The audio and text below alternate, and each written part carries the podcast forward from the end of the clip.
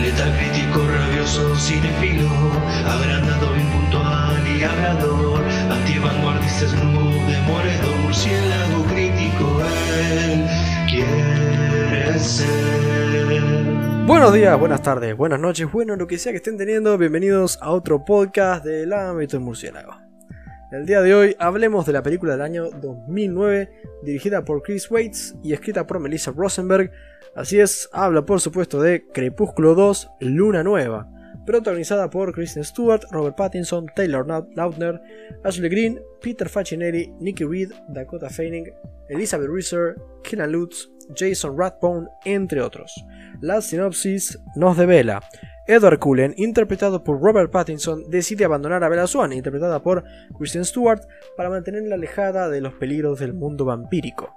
Con la ayuda de Jacob Black, interpretado por Taylor Lautner, su amigo de la infancia y miembro de la misteriosa tribu Quileute, Bella intentará superar el abandono de Edward, que la ha dejado sumida en el mayor de los consuelos. Pero los peligros siguen acechando a la joven. Nuevas y asombrosas criaturas sobrenaturales se cruzarán en su camino, y Bella solo contará con el apoyo del cada vez más cercano e irresistible Jacob. Repentinamente, Bella se encuentra inmersa en el mundo de los hombres lobo, ancestrales enemigos de los vampiros, y su lealtad es puesta a prueba. Ok, expectativas. Eh, es complicado. Déjenme aclarar algo que ya aclaré antes. No soy fan de la saga de Crepúsculo, ¿no? Hace algún tiempo vi por primera vez la primera película y hasta ese momento no había visto nunca nada de nada de la saga, ¿no? Solamente las parodias del bananero y la parodia película, ¿no? Una loca película de vampiros. Bueno, cuando vi la primera me encontré con algo curioso. Era, era mala, era bastante mala. Por momentos... Eh, Sí, era, era mala. La mayor parte del tiempo era una peli que me animaría a decir estaba ok. Tiene la crítica subida ya y no tiene desperdicio realmente. Uh, así que redondeando, expectativas. No me esperaba algo mejor realmente. Aunque ciertamente podría haber sido, no sé, algo, sí, aceptable. El margen de mejora era sensible realmente. Por eso será mejor que Crepúsculo uno muy fácilmente. Así que, ¿es Crepúsculo dos Luna Nueva una buena película o es un bodrio como el anterior? ¿Fue otro clavo en el ataúd de las carreras de los actores protagonistas? Vamos a averiguarlo.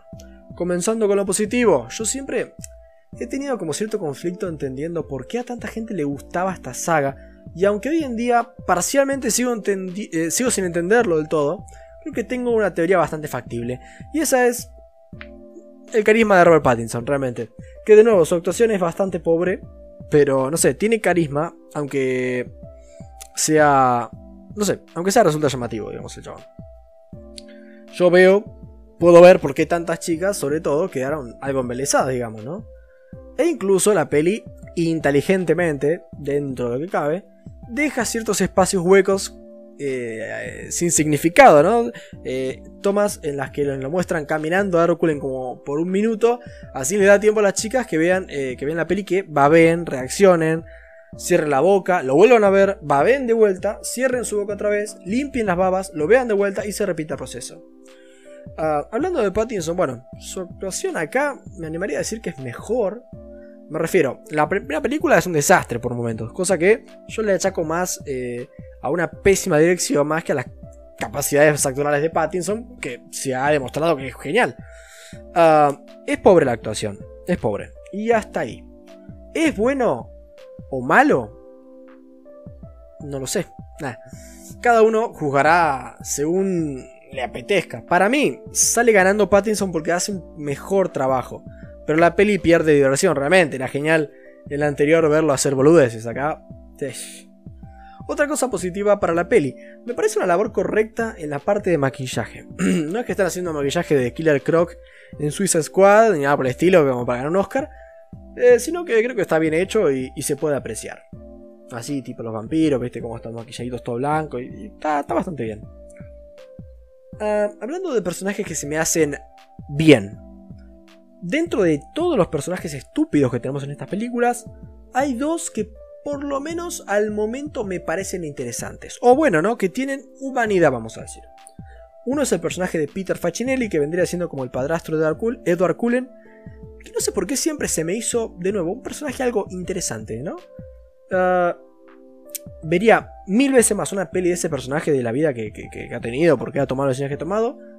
Eh, antes de que estos dos mamertos de, de Edward y de Bella, la verdad.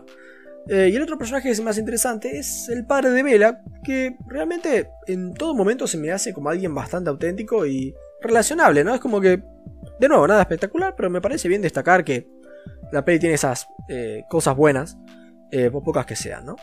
Pasando a lo negativo, siento, y haciendo un poco comparación con la primera, que esta peli es mucho más cursi y pretenciosa por momentos que la anterior. La otra, la otra un poco me sorprendió positivamente en su momento, no porque sea buena, sino porque no era tan mala como se decía, ¿no? Tenía más clase, digamos, de lo que yo me esperaba. Esta es todo lo que esperaba que fuera la primera antes de verla. Uh, hay ciertas cosas que se repiten, esta peli sigue siendo súper estúpida y ridícula. Me seguí encontrando, eh, soltando bufidas, ¿no? Como ahí como... Oh, ¿entendés? Estaba ahí como... Oh, Dios santo. Como... Oh, carajo. Había escenas que... Ah, eran demasiado estúpidas. Pero el asunto es que esta peli sí tiene eso en común con la anterior, ¿no?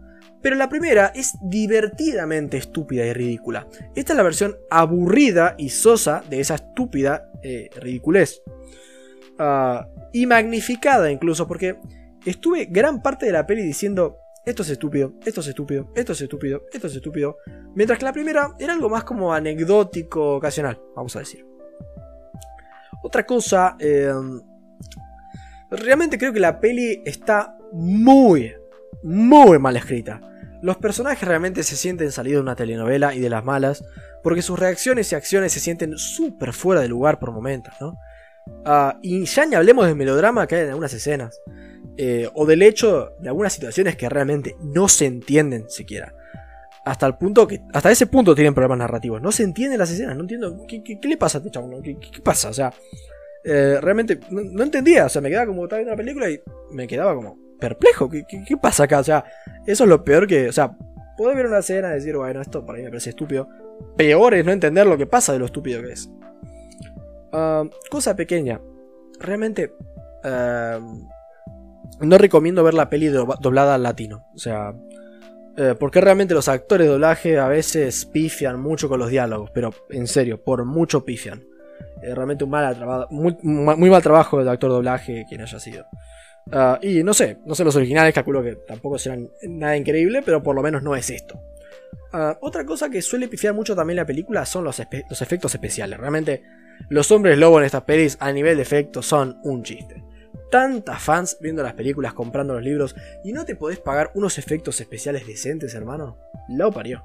Uh, ya hablamos de la actuación de Pattinson y cómo mejoraba ligeramente acá. Pero el resto, mirá, Kristen Stewart sigue, sigue siendo bastante mala. Y Taylor Lautner es un desastre realmente. El chabón es una piedra. Y además de lo terriblemente escrito que está el personaje, la actuación no ayuda. Por último, la peli tiene un problema a nivel estructural que es bastante grande. El asunto es que, como comenté en la sinopsis, toda la trama se pone en funcionamiento porque básicamente Edward se va a la mierda y Bella queda un poco, bueno, tratando de superar esto, digamos. Y lo digo entre comillas porque... es penoso realmente, y no por lo que le está pasando al personaje, no, no, no, no es que, ay, no, qué triste, no, es triste porque el mayor problema es que, además del hecho de que la peli le haga daño a la falta de Edward Cullen, que sí la daña realmente, uh, desde el momento que se va y el momento que vuelve no pasa nada que tenga consecuencias reales. Podrían borrar gran parte de la peli y al final sería un poco de lo mismo, un bodrio, y de chapa un bodrio con relleno, lo peor que hay, un bodrio aburrido. En resumen, y para finalizar diciendo...